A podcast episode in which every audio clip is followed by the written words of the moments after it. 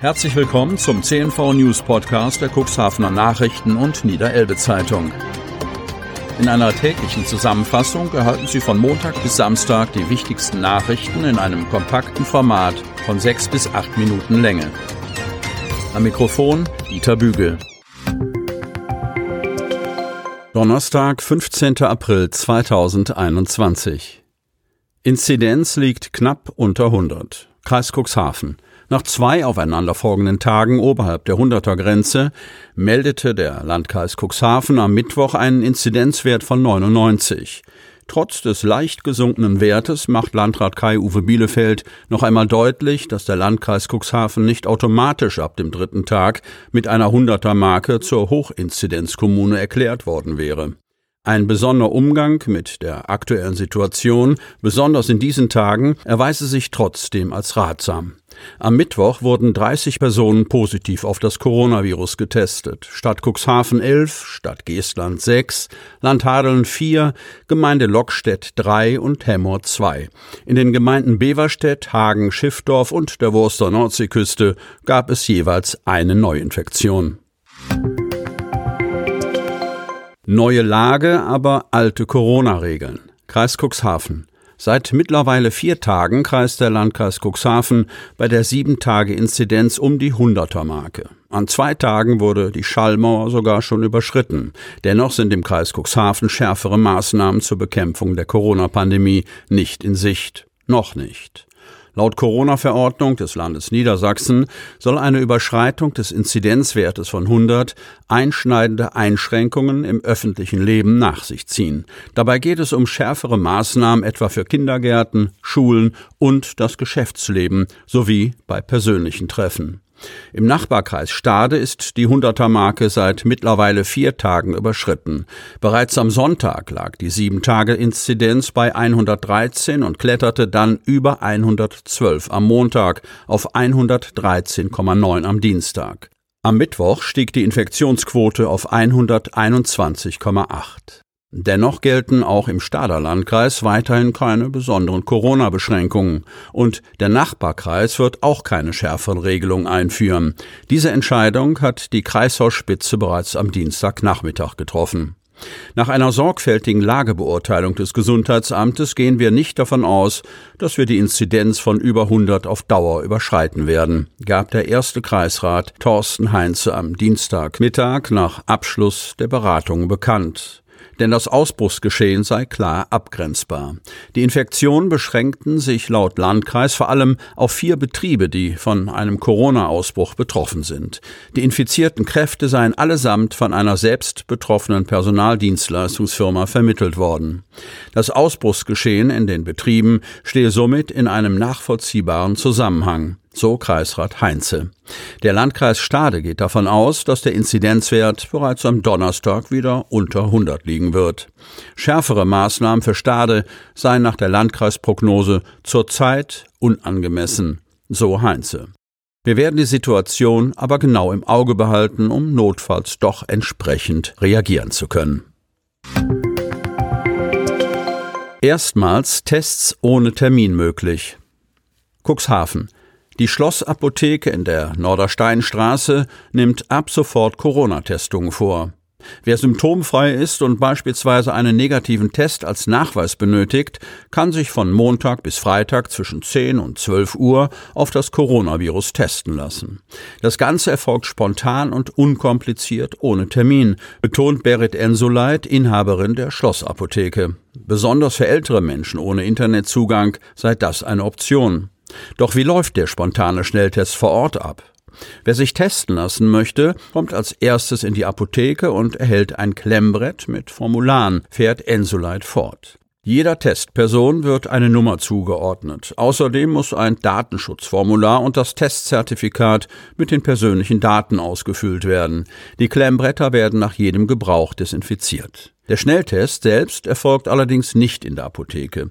Wir wollen so wenig Kontakt wie möglich gewährleisten, so Ensolite. An der linken Seite des Apothekengebäudes befindet sich ein Fenster. Dort ist eine speziell geschulte pharmazeutisch-technische Assistentin für die Schnelltests verantwortlich. Unsere Mitarbeiter sind doppelt geschult. Sie haben sowohl eine Schulung bei einer HNO-Ärztin als auch ein Online-Seminar besucht, erklärt Jan Udo Ensoleit, Inhaber der Kaiserapotheke. Nach 15 Minuten ist das Ergebnis da. Die Anzahl der täglichen Testungen wird reguliert und überprüft. Ungefähr 35 bis 40 Testungen pro Tag schafft die Apotheke maximal. Heute waren es insgesamt 25 Testungen und das, obwohl wir bislang keine Werbung gemacht haben, berichtet Berit Ensoleit. Das Angebot der Apotheke werde bislang sehr gut angenommen. Ensoleit fährt fort, die meisten sind begeistert, weil das Angebot so unkompliziert und flexibel ist. Besuchsverbot in Hadler Verwaltung aufgehoben. Landhadeln. Die Verwaltungsgebäude der Samtgemeinde Landhadeln werden ab Donnerstag wieder für den Publikumsverkehr geöffnet. Eine vorherige Terminabsprache ist allerdings weiterhin erforderlich. Zuvor waren vier Mitarbeiter positiv getestet worden, was dann zur umgehenden Schließung der Verwaltungsgebäude geführt hatte. Neben freiwilligen Selbsttests wurden bei den 40 Mitarbeitern am Montagnachmittag auch verlässliche PCR-Labortests durchgeführt, deren sämtlich negative Ergebnisse nun vorliegen. Jagdwilderei, kein Verfahren. Hechthausen. Der qualvolle Todeskampf eines Rehs, das in Hechthausen vor einem Monat in eine Schlingfalle geraten war, hat viele Menschen erschüttert. Jäger hatten das schwer verletzte Tier entdeckt, es von seinen Qualen erlöst und eine Wildkamera an einem Baum angebracht. Im Bild festgehalten wurde damit ein Mann, der am nächsten Morgen zum Tatort ging. Durch die Bilder wurde der Tatverdächtige schnell ermittelt und Anzeige erstattet. Doch jetzt hat die Staatsanwaltschaft Stade das Verfahren eingestellt. Nicht nur der Jäger Klaus Torburg ist fassungslos. Der passionierte Jäger war es, der nach Kleinwürden fuhr, nachdem er einen Anruf wegen des Todeskampfes des Tieres erhalten hatte. Das Reh strampelte, doch es konnte sich nicht aus der Falle befreien. Mit jeder Bewegung zog sich die Drahtschlinge fester um den Hals des Tieres. Als er das Reh von der Schlinge befreit hatte, versuchte es zwar noch, den Kopf zu heben, doch das gelang ihm nicht mehr. Torborg erlöste schließlich von seinem Leiden. Gemeinsam mit seinem Schwiegersohn brachte er dann an einem Baum eine Wildkamera an, die auf die Stelle, an der sich die Schlinge befand, gerichtet war. Dadurch konnte ein Mann identifiziert werden, der am nächsten Morgen anscheinend die Falle beseitigen wollte. Es handelte sich dabei um den Mitarbeiter eines Hofes.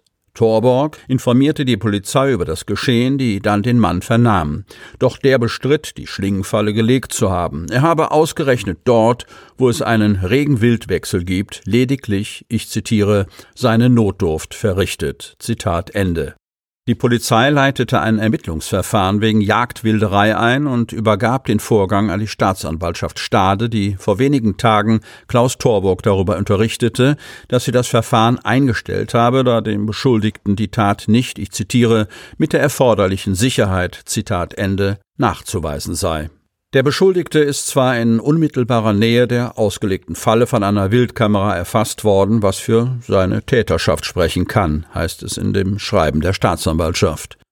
Aber der Mann streite eine Tatbeteiligung ab. Er sei, ich zitiere, nur zufällig vor Ort gewesen. Zitat Ende.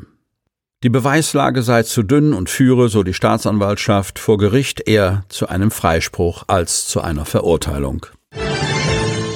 Sie möchten noch tiefer in die Themen aus Ihrer Region eintauchen?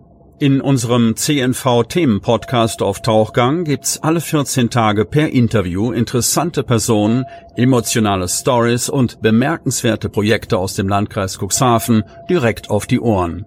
Damit Sie ab sofort keine Podcast-Folge mehr verpassen, benötigen Sie lediglich einen sogenannten Podcatcher. Auf den meisten Smartphones ist dieser bereits vorhanden. Falls nicht, dann suchen Sie ganz einfach in Ihrem App Store nach einem kostenlosen Podcatcher wie zum Beispiel Spotify, Apple Podcast oder AntennaPod. Selbstverständlich können Sie unsere Podcast-Folgen auch direkt über unsere Website unter cnv-medien.de slash podcast anhören. Sie hörten den Podcast der CNV Medien, Redaktionsleitung Ulrich Rode und Christoph Käfer. Produktion Rocket Audio Production.